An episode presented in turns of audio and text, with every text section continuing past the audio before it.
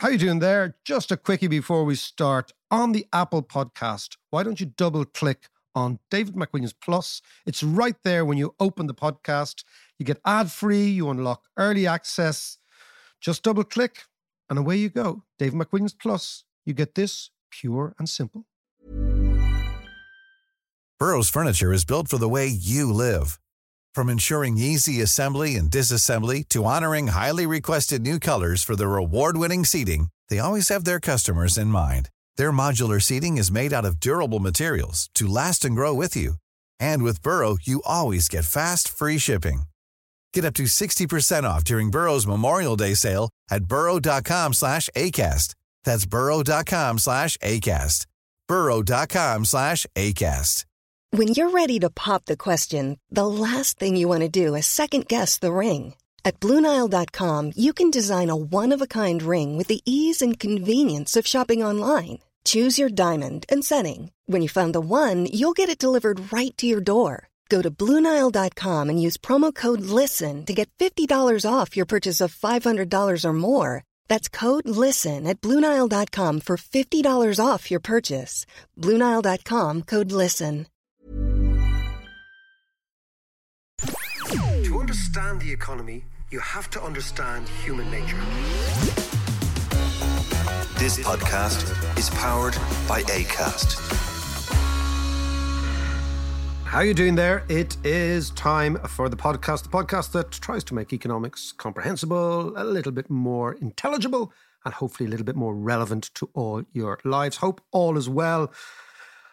I'm a little bit hanging today, John. Are you? Yeah, You, was- you have that look about you. Yeah, yeah, yeah. It's it's all it's difficult. It's it's The, it's, the droopiness. it's the droopiness. It's like it's like pushing a rock up a hill. yeah. I have you got was- those hot ears that you normally I've got get? the hot ears. I've got the hot ears, which is very bad. I don't know if anybody else gets the hot ears after a night in the tiles.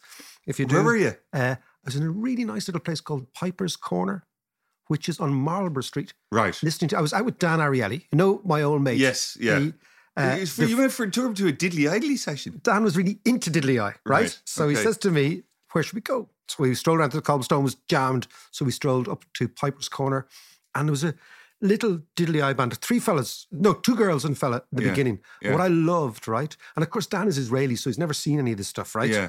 But what I loved is the fact that players just kept a fellow with a It just grows box. organically. A fellow with a squeeze box comes in, Yeah, another girl with a fiddle, another fellow with a fiddle, fellow with uilleann pipes, which I hadn't seen for a while, you know? Yeah. And then it's this this little bar on Marlborough Street, Piper's Corner. It was jammers. And as you know, it changes the atmosphere completely. Oh, absolutely. Live music and particularly diddly idly music. I, as you know, I was always into a bit of diddly eye in my day. Yeah, you were. you and, were. and worked uh, on a lot of that stuff as a young fella. But there is something amazing about diddly eyed music in terms of atmosphere. And yeah, the and foot the energy, is going. The, and the, foot's foot's going, and you yeah, can't yeah. help yourself. And of course, the, problem- the foot's going, the pints are going too. Yeah, That's the yeah, yeah. problem. By the way, if you're not from Ireland, diddly eye is our affectionate term for Irish traditional music, which is extraordinary. We just call it diddly eye because it makes kind of sound like diddly eye. That's it, yeah. And, And, uh, and and course- that's the other element of it is that, you know, after a while, it all starts blending and becoming the same. Well, I think after a while we start blending as well. That's, the true, thing. yeah. And I was, uh, you'd know, I was a real novice. I was getting my yup at the wrong time. I was looking. He said, "Yup." Oh no! Don't you- Who's the rookie in the Yeah, corner? yeah, don't you yup at the wrong time. I was yupping at jeans reels. Anyway, anyway, that was why I'm feeling a little bit, a That's little bit under enough. the weather. But I'm good form. Good, form. Good, good, good. Listen, come here. I'm here. I want to. I've I've a bone to pick with Oh. with with the economists of the world, or oh. maybe not even the economists of the. World. Maybe that's unfair. Guilty as charged, but Your Honour. Go. the Nobel oh organization yes, yes. awarding Bernanke, Ben Bernanke Ben Bernanke, the Nobel and and his and two two, other geezers. Yeah, yeah, yeah. One of them has a great set of uh, sideburns on him. Great. well, listen, listen. That's that's only a matter of time, John. You and I. but awarding him the Nobel Prize for economics for essentially for QE. That was no, uh, yeah, no, no. It's even worse than that, John. Yes. it's, it's actually awarding the Nobel Prize for economics for writing a paper that says money matters. yeah, Okay, yeah, right? yeah. Okay. Genius that is. Okay, so- so, enlightened. So, you know, from doing the podcast with me for the last couple of years, and I've written for a long time about the two most brilliant economists that I've ever studied were Minsky and Kindleberger. Yeah. Both of these economists understood that at the center of the economic system is money and the banking system. Yes. Right? Mhm. And they also understood that you cannot look at the modern Western economy going back to the Industrial Revolution Mm. without understanding the role of money. Makes sense. Mainstream economics, particularly articulated by the Chicago School, of which Bernanke is one, said that money didn't matter. Most economic, can you imagine this, John? Right, I'll let you into a little story here. Most economic models don't have a variable for money, or didn't until 2008. So they looked at the real economy without looking at money, right? So, so, so Minsky was saying, hold on a second, hold on a second. But Minsky and Kindleberger were both ostracized by mainstream economics, both of them. Minsky because he never wrote in mathematics, and Kindleberger because they never wrote in mathematics. They always are, this is the way the world works, right? Right, okay. by- by the way, if you're interested, Kindleberger's book called Mania, Booms and Panics is Oh, yeah, absolutely, Yeah. it's actually over there. It's over there on the, on the wall. It's, it's essential, right? Anyway, Bernanke Yeah. writes this paper, says, Do you know what? Do you know, come here, I'll tell you something. Money matters. Now, I'll tell you a little story. In the summer of 2008, before our economy collapsed, yeah. one of the main government forecasters, the main institution that forecasts this economy, Mm. gave me a call. And I'd worked these people in the central bank years ago, so I know them all, right? Yeah, yeah, yeah. And I'd been writing, but I, not just me, the man on the street knew, right? Yeah, yeah. That look, if the banks go bust, it's going to be pretty scary. Or if the housing market goes bust, there's going to be a credit crunch. Yeah. If there's a credit crunch, there's going to be a balance sheet recession. You know, we're going to look at something that looks really horrific. The main forecaster rang me and said, David, do you think there's going to be a problem and a link between what's happening in the credit markets and the real economy? I said to myself, are you fucking serious? In my head. Yeah. They had no Why idea. didn't you say that out loud? They had no idea. So, Jesus those- Christ. yeah, it's mad. Okay, now it's all been re- reappraised, right? But, this is what he's been awarded for. so he's been awarded for telling people that money matters, right? How pathetic is that? And what it basically is doing is it is making legitimate decades of economic research and Nobel Prizes given to people who didn't know that money mattered. This is the worst thing. Yeah. Who wouldn't believe it? But the interesting thing is Bernanke sent his paper to Kindleberger in 1982. And here is a letter on the 1st of May, 1982, from Kindleberger to Bernanke. So Bernanke's a young fellow at this stage. Yeah, yeah. Sent his paper because Kindleberger was known to be the guy who understood all this thing. Right, right. And the response is from Kindleberger. Okay, Charles Kindleberger, by the way, we're talking about. Dear Dr. Bernanke, thank you for sending me your paper on the Great Depression. You ask for my comments, and I assume this is not merely ceremonial. I'm afraid you will not, in fact, welcome them. I think, now this is just, There's an opener. I think you have provided a most ingenious solution to a non problem, Wow. right? What a And- slap down. The necessity to demonstrate that financial crisis can be deleterious to production arises only in the scholastic precincts of the Chicago School. And he goes on to destroy them. Jesus. So that's the great man Yeah. talking to the guy who's going to become the head of the Fed, who now got the Nobel Prize. Wow. Economics, you are on trial. You're in the dock, and you are, John, guilty as charged uh, by John Davis. Absolutely. but I mean, actually, is there a link then between that Bernanke way of thinking and the Bank of England and the Brexiteers? And uh, did they Huge, make huge, huge those links. connections or la- fail to make those connections? They fail. Look, like I mean, it's interesting. You talk about the all that financial crisis. Queen of England, Mm. right, did go into the Bank of England. She was at some sort of do in the in the Mansion House in England. Yeah. Uh, just after the crisis, and she mused aloud to all these economists: "If you chaps were so clever, why didn't you see this coming?" it was a fairly good thing. And the reason they didn't see it coming was they believed all this nonsense. They'd Yeah. actually gone to the ivory tower.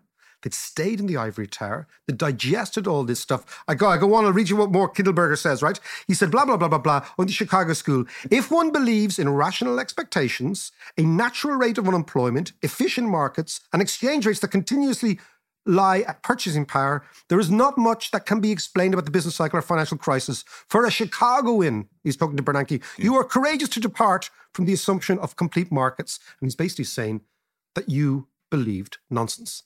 And therefore, your paper is of no consequence, it's not revealing anything that the man in the street doesn't understand. And yet, the Nobel Prize was given to him for such a. I'd love to have seen Bernanke's face when he's reading that. Exactly. Anyway, we digress. The UK, John. Indeed. Well, that's what I'm saying. Is the, the that link? And I think I think you know what we've got to say at the top is I had a couple of English friends staying with us last weekend. Mm. They are traumatized. Yes. You know, Yeah. English people are, are, are you know I feel I actually feel My brother's still over there, as you know. incredibly sorry for them now because they're just looking at as you call it the, the shit show and Yeah. thinking what now they have they have a new chancellor. Yes, yes, they do. Well, you know? for this week anyway. They've a new chancellor. They've had five chancellors Yeah. since 2019. We've had five chancellors since 1997. Wow, So that's just- saying something. It shows you the chaos, but But actually, uh, maybe we should should have had more. have had 20. Exactly. But so Jeremy Hunt is the new chancellor. I'm going to tell you a story about Jeremy Hunt. Go on, go on, go on. Told go to me by Brian Eno, name dropping, right? Right. Brian Eno's daughter is a doctor. Right. And Jeremy Hunt used to be the health secretary. And I don't know if you remember, a couple of years ago, junior doctors in the UK went on strike Yes. because they were being overworked, Yes. right? And they were all told when you go on strike, get banners because the TV will be there, right? Banners saying what, what you're striking hmm. about. And Brian Eno's daughter, with Brian Eno's help, I think, wrote a banner. yeah. And Jeremy Hunt Yeah. was the Secretary of Health. Yeah. And the banner read, I'm not a gynecologist, but I recognize a hunt when I see one. Brilliant. I love Did you get Chapeau to Brian Eno and his daughter. Did you get it on TV? it's just great. anyway, yes, they're in a bit of a they're in a bit of a pickle. They Yeah. are in a major major pickle. It's very very hard to see how they get out of it. Like for example, they announced the weekend that their corporation tax would remain would go up to twenty five percent. yes. Yeah. Yeah. So it was yet another U-turn. But I mean, it means, for example, that British cor just contrast to us, British corporation tax is now twice as high Mm. as Irish corporation tax. Yes. Yeah. flood of companies going to come here. Why wouldn't they? We've got access to Europe. They don't. Yeah. We've got corporation tax, which is half of theirs. Yeah. We don't have housing though, Mac. But that will we well we always come back to that. Yeah, right? I know, But I I'll know. give you another statistic which is amazing. Britain has a population of 60 million, and last year they raised 55 billion, which is a lot of money Yeah. in corporation tax. yeah. Yeah. Ireland has a population of 5 million, and last year we raised corporation tax of 20 billion. So it means that Ireland Yeah. has less than a tenth of the population, or around a tenth, less than a tenth of the population of the UK, and raises, think about this, raises 30% of what the UK raises, Yeah. corporation It's tax. incredible, actually. It is incredible. But we, we spoke about this in a previous podcast. So maybe uh, for people who haven't heard that, you can have a listen back from a few weeks ago when we talked about the perils of that as well. The perils of that, yeah. I mean, I mean that's an imbalance, Yeah, right? yeah. But it shows you what's going to happen in the UK. So basically, we come back to it again and again and again. That good countries, and I say this because my English mates are really, I mean, they're they're just reeling. They don't Yeah. know what the hell's going Yeah, on, right? yeah. None of them voted for this. Yeah, Nobody well, voted. nobody voted for Truss anyway, Yeah, apart yeah, yeah, from yeah. the little cabal of, Yeah, yeah, of yeah, yeah. conservatives. and and their country is being destroyed in front of their eyes. Yeah. you know? And so, you know, you do feel sorry for them. Like initially I was like, this is kind of interesting and kind of funny for our perspective, right? Yeah. But now it's actually getting to the Yeah. stage that, hold on a second, somebody's got to grab that country by the scruff of the neck and turn it around. So let's just go and talk to Mark Blyth, get his take, but let's be aware that although it's like a horror show over there, it's both instructive because it could happen anywhere else, Mm. and it's cautionary. So we have to be aware. Well, let's go and talk to Mark. It's very rare that I go to a place where I have been many, many, many years ago as a pathetically bad dishwasher in Martha's Vineyard. But Mark Blyth is there, but you're not washing dishes. You're the swanky pants professor of the Ivy League world. How is the vineyard? I haven't been there for years and years and years. They haven't recovered from when you were here. The local economy is still a shambles. But you know, it's funny. I was th- I was I was looking at was it Marco Rubio or one of those guys deposited a whole load of Honduran or Mexican uh, immigrants in Martha's Vineyard. What was that last week? Was it? Yeah, it was. It was DeSantis, the Florida governor, bust them all up and then flew them up and dumped them here.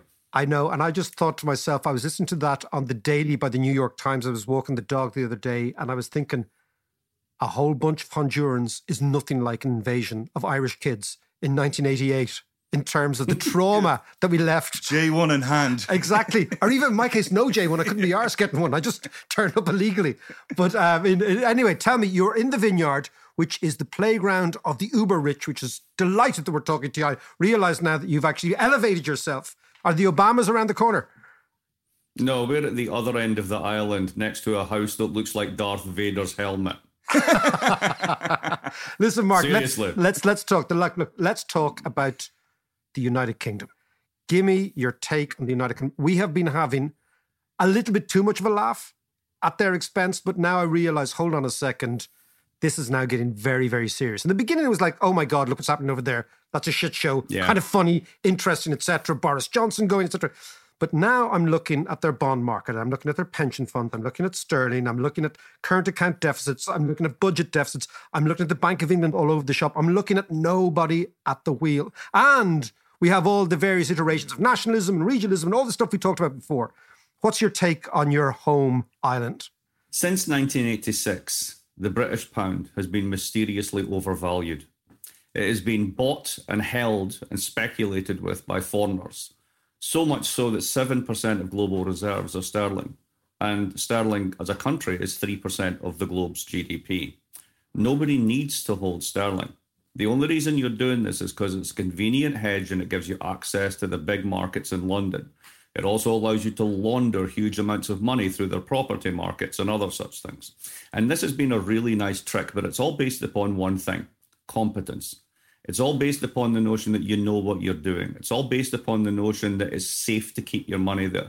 And once you lose confidence, whether it's through the bond markets, through the financial markets more broadly, through the political markets, if you want, or a confluence of all three, then you're in trouble. Now, this is why this is particularly toxic for, for the United Kingdom. The UK imports two thirds of its food the way that this expresses itself is when people stop buying those financial assets or they become more costly to service them, they exit. And when they exit, the exchange rate goes down and the cost of your imports goes up, which means your inflation problem is endemic and increasing. And if you're going to basically throw fuel on the fire with huge unfunded tax cuts on top of that, you are basically saying, we do not know what we're doing. And that's what everyone reacted to. It's a dumpster fire. Now, I'm going to break this down a bit. So I've always thought, well, it's not I've always thought, it's, I've always observed that sterling is much more, or the UK is much more inherently inflationary.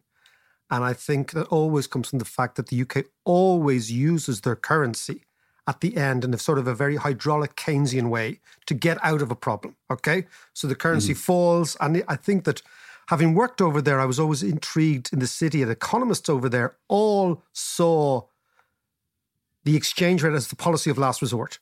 Okay, when all else fails, you let the currency fall. This is what they're doing. But I find it fascinating you say they import their food, and that is crucial. So the poorest people who spend a higher proportion of their monthly or weekly income on food are getting hit hardest. Exactly. So we, I'm writing a book on inflation just now, and I'll give you a wee story that I got from Isabella Weber, the German economist. So her mum grew up in a small town in southern Germany on a fixed budget, single mum. And that meant any inflation at all was something that was felt instantly in the household. But she's got a friend who's also a single mom who got a big divorce settlement. And she buys the nice stuff that she can't normally afford. She's got less of a budget constraint, if you want to put it in the language of economics. And here's what happened this summer. Because people are worried about their budgets, they're not buying things like strawberries and champagne. And what that means is there's too much of those things around. So, relatively speaking, the price falls. So the rich person in the village now has more champagne and strawberries because of the inflation effect on everybody else who's getting screwed. right? So we think of this as like one one number nine percent, and we're all suffering nine percent. No, no, no, not at all. It varies massively, Sure. and it's usually the poor who get screwed the most. Well, it's very interesting here. Uh, very interesting. I remember in the last big downturn here in Ireland, some politician was talking about GDP, and somebody responded about whose GDP, yours or ah. mine, and it's exactly the same with inflation. Whose inflation, yours or mine?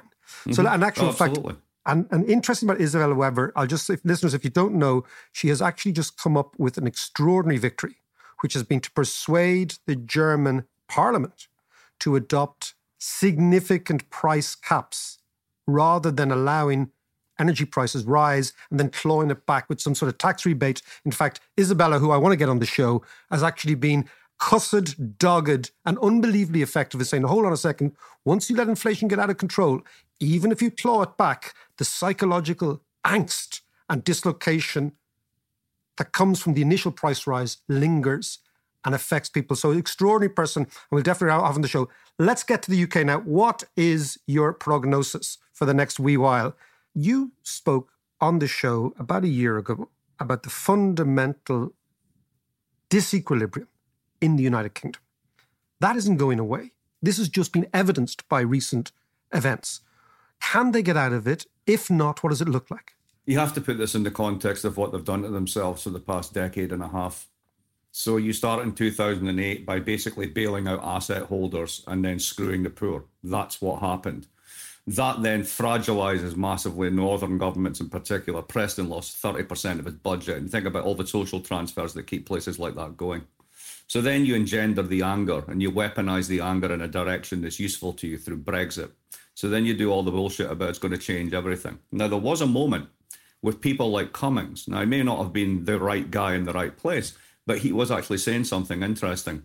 The old business model, where we basically rely on the City of London to generate a credit surplus, which we then push through the rest of the economy and we swap houses with each other, that's done. We need to find a new way of earning a living in this world. And he was thinking that. But unfortunately, the rest of the Tory party were just pretending that's what they're doing. So that opportunity was squandered. You limp along again. You get into the situation with COVID you then basically massively increase the indebtedness of the state. Fair enough, because the alternative is a huge catastrophic downturn.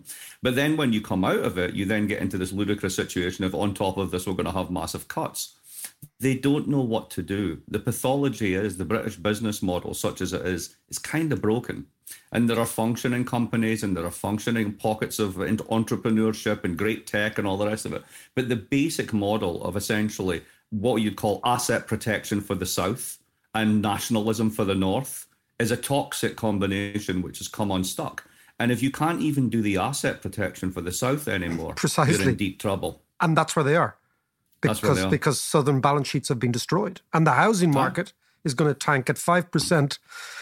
You know, at five percent mortgage rates, 6% mortgage rates, the the debts that were incurred in the last ten, maybe even twelve years are going to be monumental. Absolutely. I mean, if you think about it, somebody who's on eight fifty a month just now, push it up to six percent, they're on fourteen hundred. So yeah. that's a thousand quid of post-tax income in order to pay that. Where are they getting that?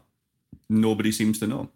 And your fuel cap's not going to help if all you're doing with your fuel cap is shoveling more money to energy companies rather than trying to do what Isabella Weber's doing and basically do it through price caps at the front end rather than just paying off companies at the back end. So yeah, it's not looking pretty, and it's not clear what they're going to do. Now, of course, the tragedy here is that the Labour Party strategy seems to be say nothing, do nothing, don't screw up, and eventually I'll be elected, which is not exactly channeling what their new business model is. Now, out of the conference, there's some good ideas there. Sovereign wealth fund for Britain, for future investment, green tech, all the rest of it, something I've been championing for a long time with Eric Lonergan. So there's some good ideas there, but do they grasp the gravity of the situation? Do they realise that the cupboard is going to be pretty bare when they get in, and they're going to spend a lot of time restoring credibility and essentially, you know, putting Humpty Dumpty back together again.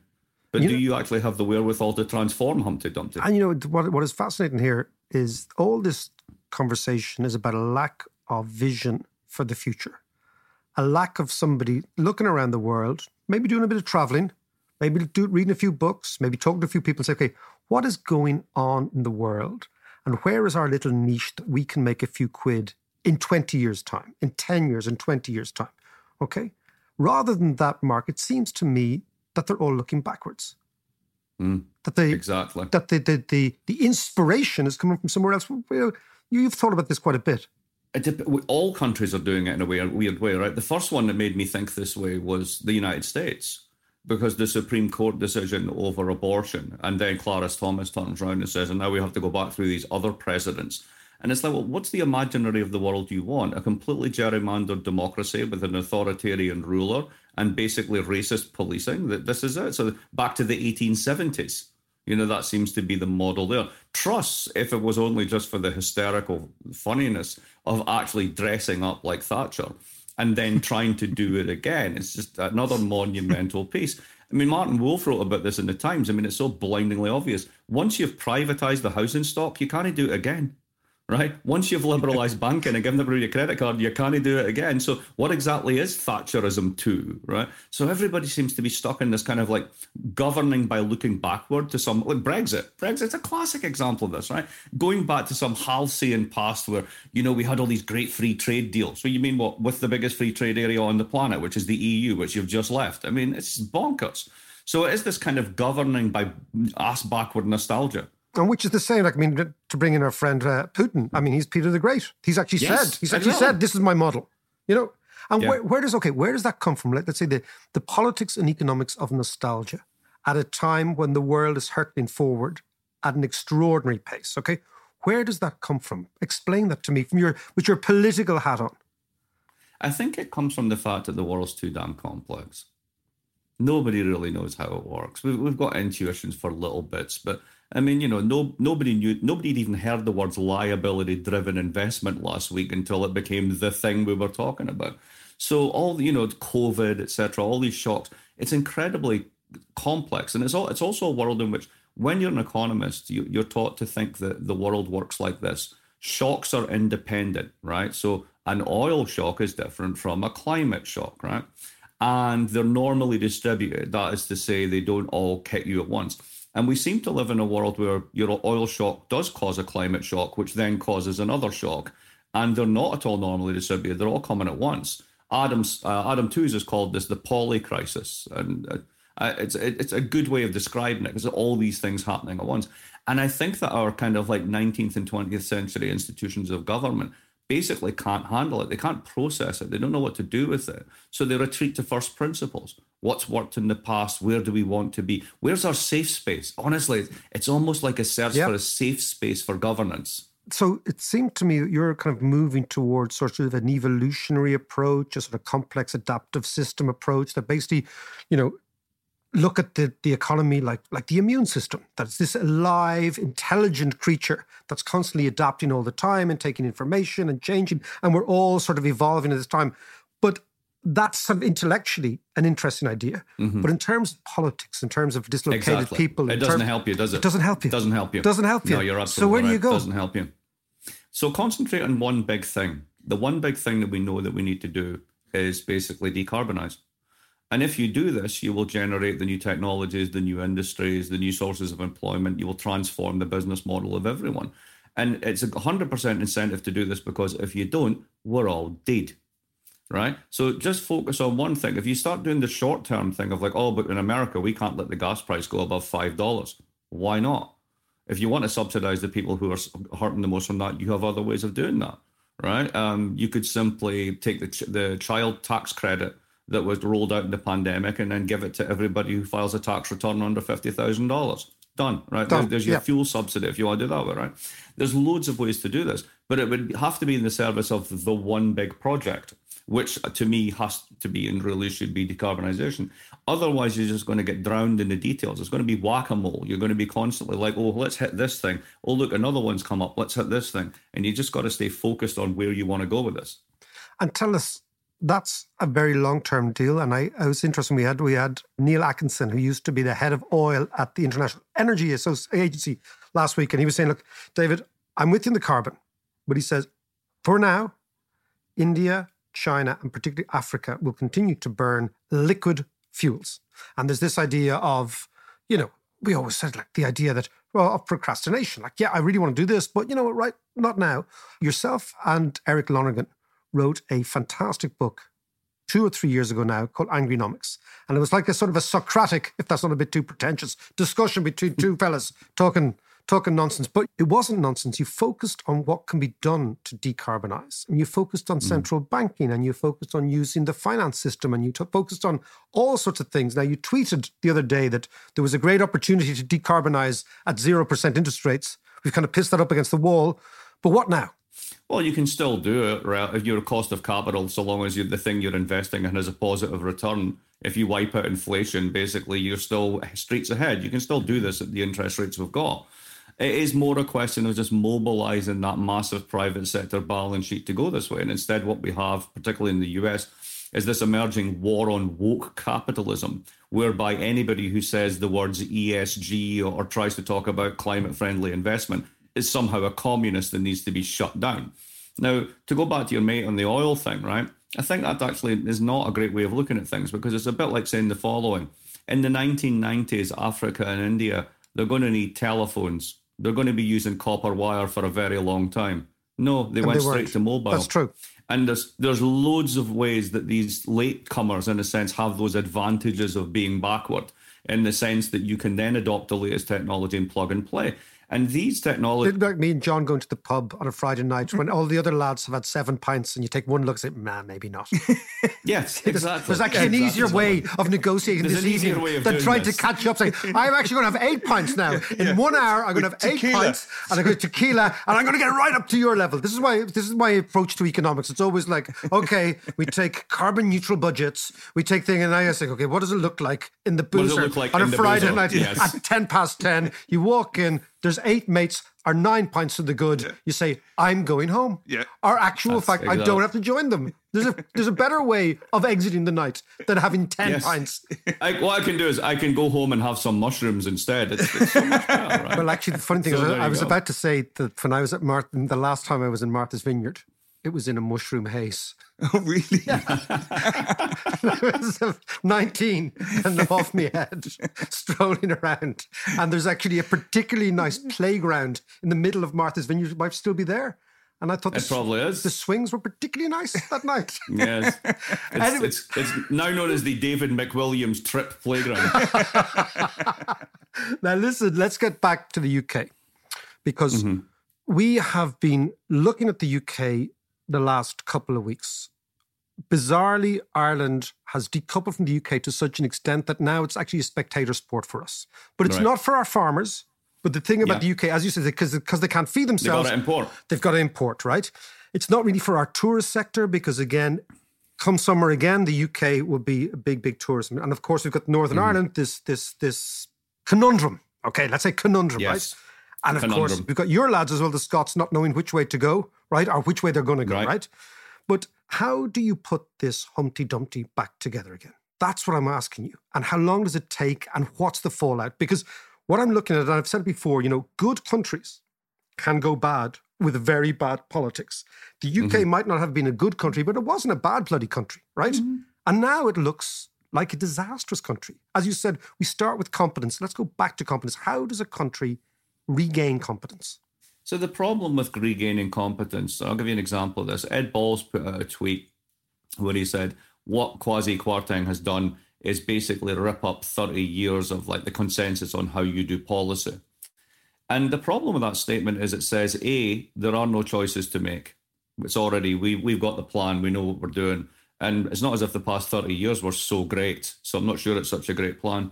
Second thing is, if we do live in this world now, which is basically one where shocks are not independent, not normally distributed, and you're facing all these things at once, it's not clear to me that that going back to the old strip works. That simply talking to the Bank of England about independence, etc.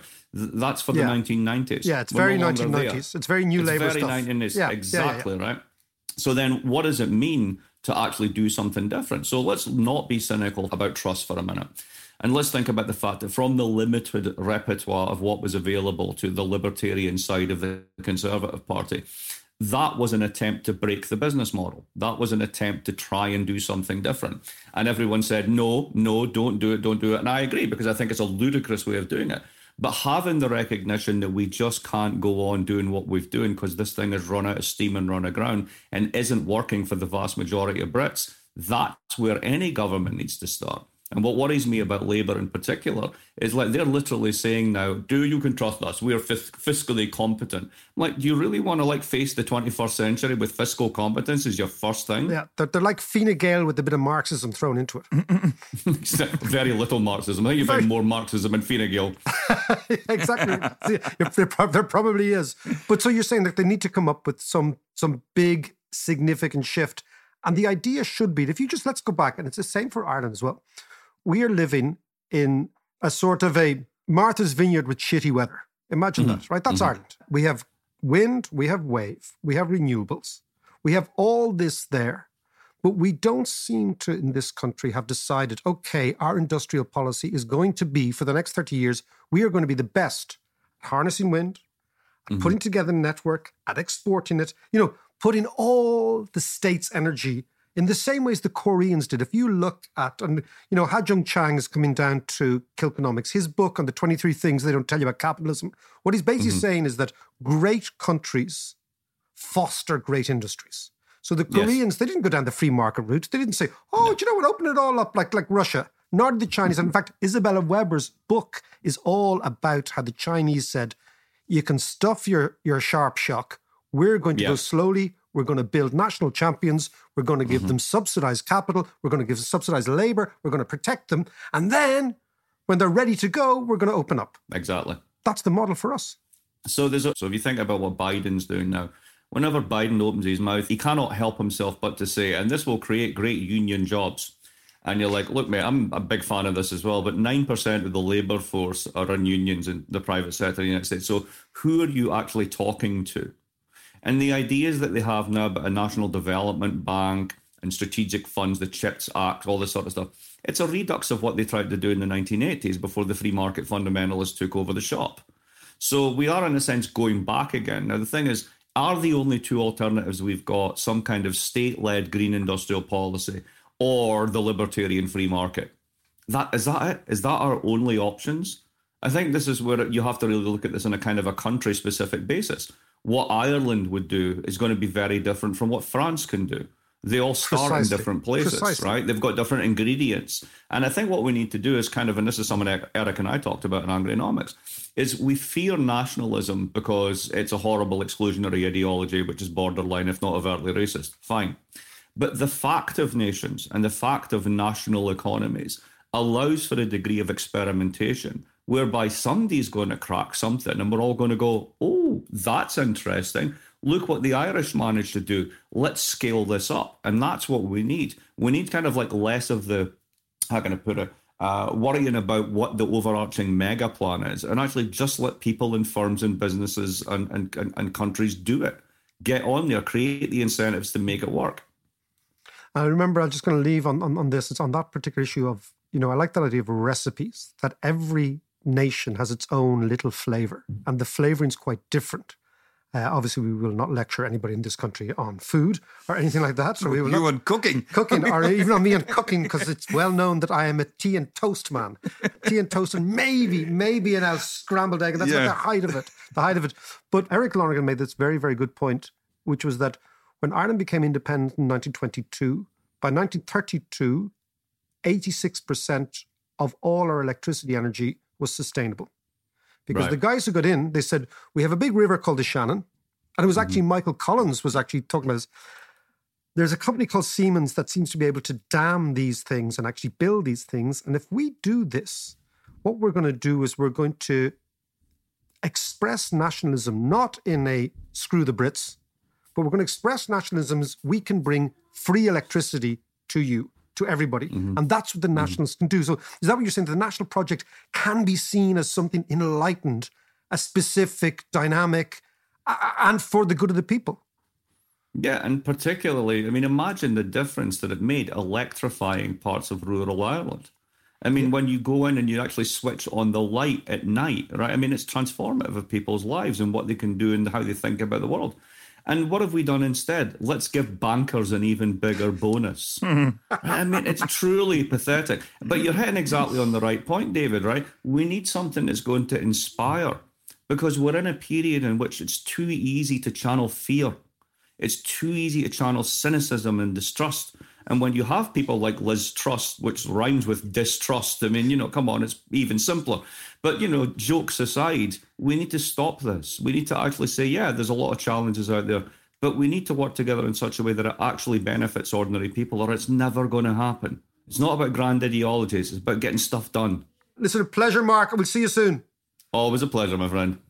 Fascinating stuff. He's, he's brilliant. He's just absolutely brilliant. But let's pick apart some of the points he made and talk about what's going on in America and interest rates and and how what's happening in the UK can happen anywhere. Yeah.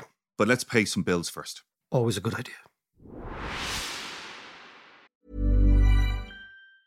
Life is full of awesome what ifs, and some not so much, like unexpected medical costs. That's why United Healthcare provides Health Protector Guard fixed indemnity insurance plans to supplement your primary plan and help manage out of pocket costs. Learn more at uh1.com. It's that time of the year.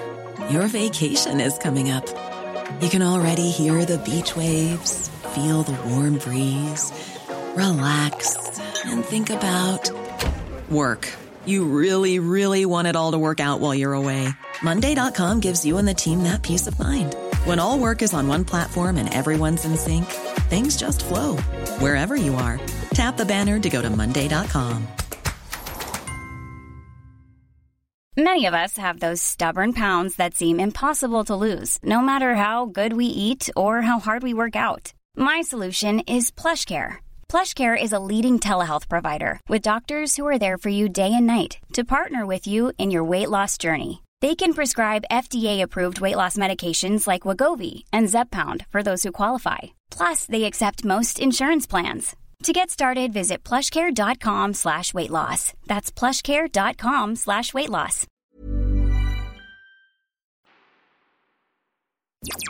Do you know th- what Mark was saying there? What what I was thinking is like the UK is almost like a functioning alcoholic, Eh, it- like drunk on ego and nostalgia. Mark was talking about nostalgia there a, a lot, and of course, nostalgia and looking back is not sustainable.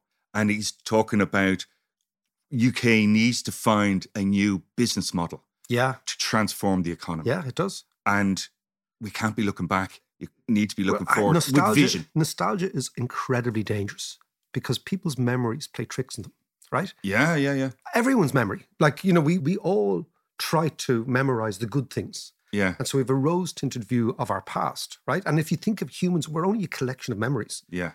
Added in a bit of water and a few neurons. But that's what we kind of are, if you know what I mean. Yeah, yeah. And nostalgia is incredibly dangerous because the bits that you pick from the past are the nice bits. The beautiful thing about Ireland is, you know, we don't do nostalgia talk because the past was shite. do you know what I mean? Like the Brits go back to the Brits can say, "Oh, we go back to the 1950s Yeah. when we ruled the world," and go back to the 1950s when Yeah. we were terrorized by the Catholic Church. We had no money. Half a million Irish people emigrated to England alone in the 1950s. Yeah, so the great thing about having a shite past is you don't want to go back there. So you've always. So I have always thought that Ireland is quite a modern country. Tends to look forward quite a bit, right? Now, of course, all those. and. So that's, only a recent phenomenon. that's but that's why I think that these all these anniversaries, you know, Michael Collins and all this sort of stuff. Yeah, remember it, but move on the hell. yeah, So what I'm saying, John, is that nostalgia is dangerous because nostalgia plays tricks on us, Mm.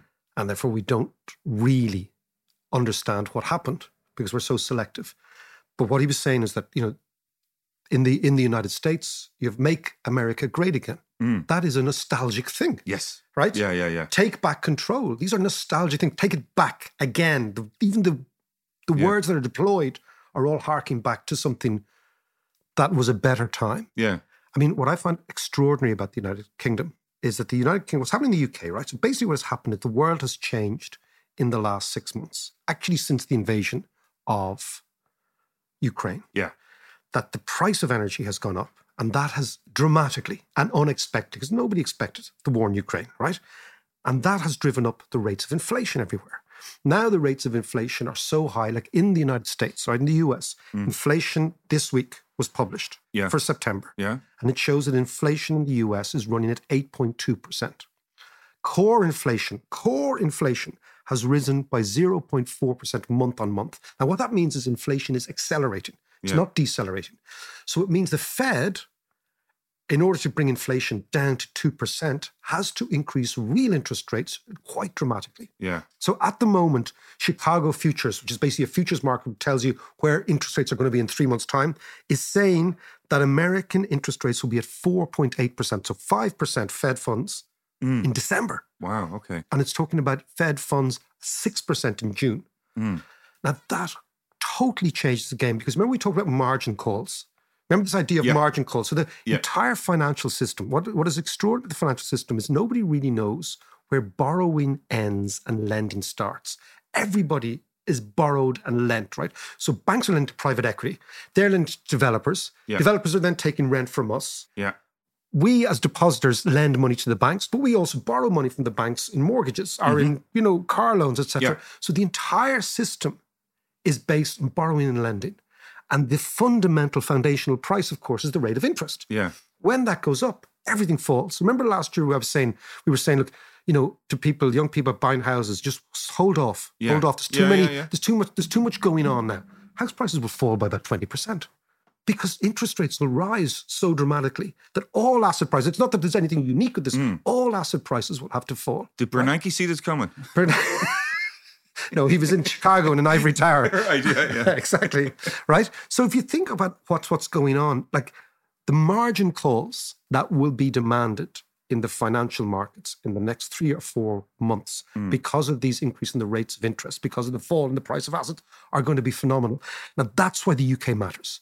Because what's happening in the UK, okay. so what is happening in the UK, in the UK gilt market, is, and we touched on with Jumana a couple of weeks ago, Yes. right? Yeah, yeah. it's it's back again, right? So basically, what's happening is pensions. Let's say you and I Mm. decide we want a pension, so we go to a pension outfit, and that pension outfit says, "Okay, let's do a thirty-year." Well, in our, in our vintage, vintage that would be like a two-year pension, right? But let's say we're younger, right? Two-year Exactly. Uh, so it says so. They, so so the they say, okay, in thirty years' time, I'll give you back X, Yeah. right? So they they make a thirty-year promise. In order to make good on that promise, they have to find a thirty-year asset, right? Yes, So yeah. basically, they say, I'll give you money back, and I'm going to find an asset that generates money over the thirty-year period, right? Mm. So they buy a UK government IOU, which is a gilt, right, for thirty years. But the problem is when interest rates were so, so low all the time that the yield on those gilts was very, very modest. So that couldn't keep the pension fund manager in skiing holidays and fine wines and Yeah, yeah. houses in Foxrock and all that sort of thing, right? So what they had to do, and the Irish pension funds were the same carry on, right? Yeah. In order to get a decent income, when yields are very small, you have to buy loads of those things with the small yields. So you add up all the yields and you start to Yeah, get a decent income, right? sense. So they then started to borrow what's called repo to the banking system. So the bank said, okay, fine. And they bought gilts from the banks, but with borrowed money. Mm. And they bought it all on margin, right? Right. So now, when the price of gilts, of bonds, is falling, the people who borrowed have to come up with hard cash in order to pay the margin. The margin call. And yeah. this is precisely what's happened to the UK pension funds. So the UK pension funds are now going bust, right? And that's why the Bank of England is in trying to buy gilts to force back up the price so they won't go bust. But the problem is when you have an inflation rate of 10%, yeah. you need to be tightening monetary policy, not loosening. Buying gilts is loosening monetary policy. They're Okay, injecting right. cash in. Yeah, yeah, so they're caught in this policy dissonance where they should be doing A, but they have to do B to protect the financial system. So amazingly, the financial system is completely at odds with the financial policymaker because inflation is going the other way. How did it get out of this, though? It's incredibly hard for them to get out of it. Yeah. It's incredibly hard. The only way they'll get out of it is sterling weakens dramatically. If the housing market, they have, they will have to have a huge recession in the UK. It's it's, Oh, right, it's okay. inconceivable for me as an economist to see how you get out of this. Because if the Bank of England continues to buy gilts Hmm. to support the pension fund industry, what it's doing is it's loosening monetary policy. Yeah, yeah, yeah, yeah. When it's loosening monetary policy, it means the rate of interest can't go up. But if the rate of interest doesn't go up, the rate of inflation won't come down. So they're Right. caught in a classic monetary cul-de-sac. Now, that's England. And everyone says, okay, but that's the UK, it's a special case because Liz Truss and the five chancellors and you know Brexit and la la la la. Yeah, la. yeah, yeah. And Bre- they're- that's all in the terrible mix. It's a terrible Yeah. policy mix. But imagine now interest rates at 6% next year in America. That means what they call the risk free rate in the world is 6%. So you're starting at 6%. It means the Eurozone will either have to have an incredibly weak euro or we'll have to increase interest rates to match the Americans. Right. Now, I think what we're going to do What's, what's desirable for us? much more the weak euro, much much more desirable, right? Because you. So basically, when you look at forget Ireland for a second, when Yeah. you look at the eurozone, the eurozone is almost a closed economy. We do most of our trade with each other. So Germany trades with France, France trades with Italy, Italy trades with Spain. Mm. Yeah, all that. yeah, right? okay, right. So that means that the rate of inflation is internally generated by something like energy prices. Mm. Okay. If the euro continues to fall, for example, the UK is a much more open economy. So when sterling falls, as Mark was saying, straight away food prices rise. Yes. Europe is self sufficient in food. We're food exporters, right? Yeah. So as the euro falls, the rate of inflation that we import will be much less than in a smaller economy like the UK. So that's number one. Hmm. As the euro falls, European exporters will be much more profitable. Number two, to export our way out of growth. Right. But as the euro falls, Europeans will become less rich because our purchasing power falls. Yes. Yeah. I think that's a much more sensible strategy than trying to follow the Americans. Because if you look at what's happening in America, the American inflation rate is seeping into the economy. So it's gone from manufacturing into services, right? In Europe, still the rate of inflation is very much an energy issue mm. and only an energy issue. Mm. Why? Because the European economy isn't operating at full tilt. Hasn't been for a long, long time. Yeah. So there's excess capacity in Europe.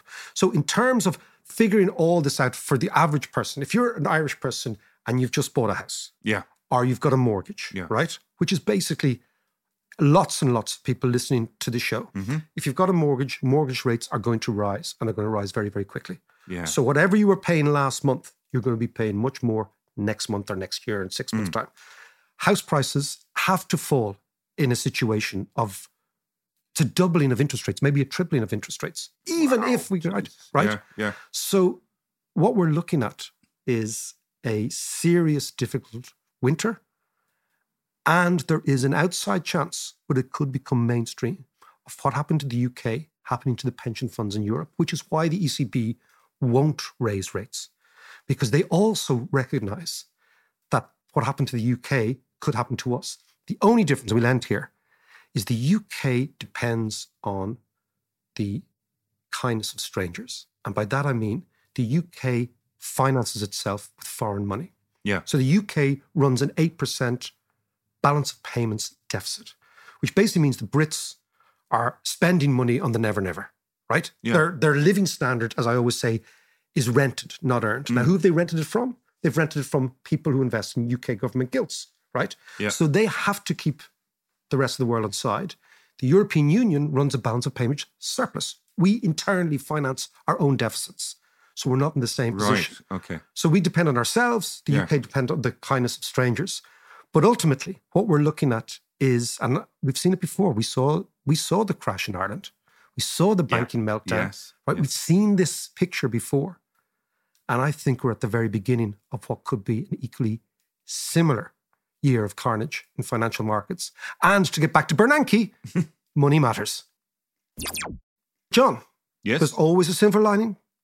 Who doesn't like blue skies and bumblebees and lovely songs about summer and love and the way of the world? We can always depend on Yeah. art. This is the proud dad moment. Lucy's newest single, Bumblebees and Blue Skies. Take it away, Lucy.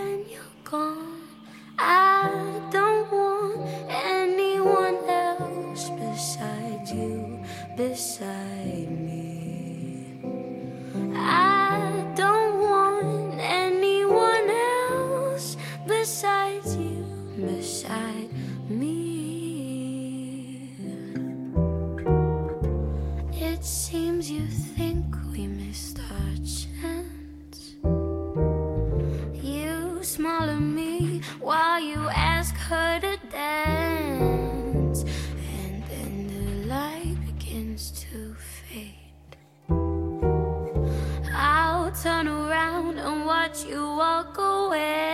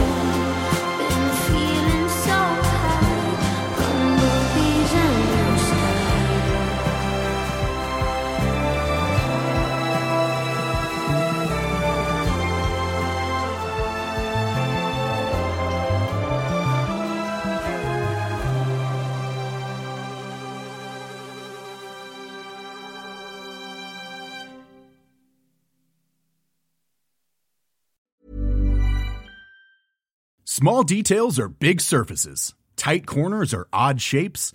Flat, rounded, textured, or tall. Whatever your next project, there's a spray paint pattern that's just right.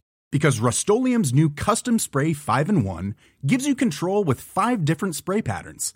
So you can tackle nooks, crannies, edges, and curves without worrying about drips, runs, uneven coverage, or anything else. Custom Spray 5 in 1. Only from Rust-Oleum ACAST powers the world's best podcasts. Here's a show that we recommend.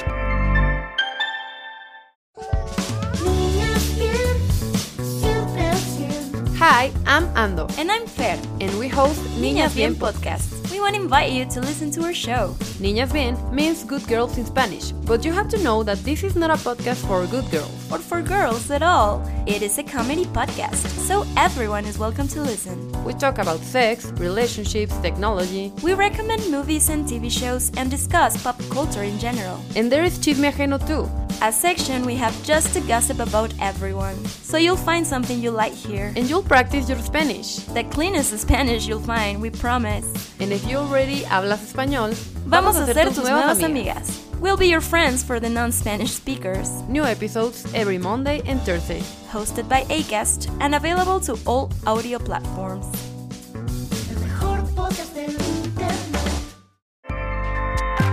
ACAST helps creators launch, grow, and monetize their podcasts everywhere. ACAST.com.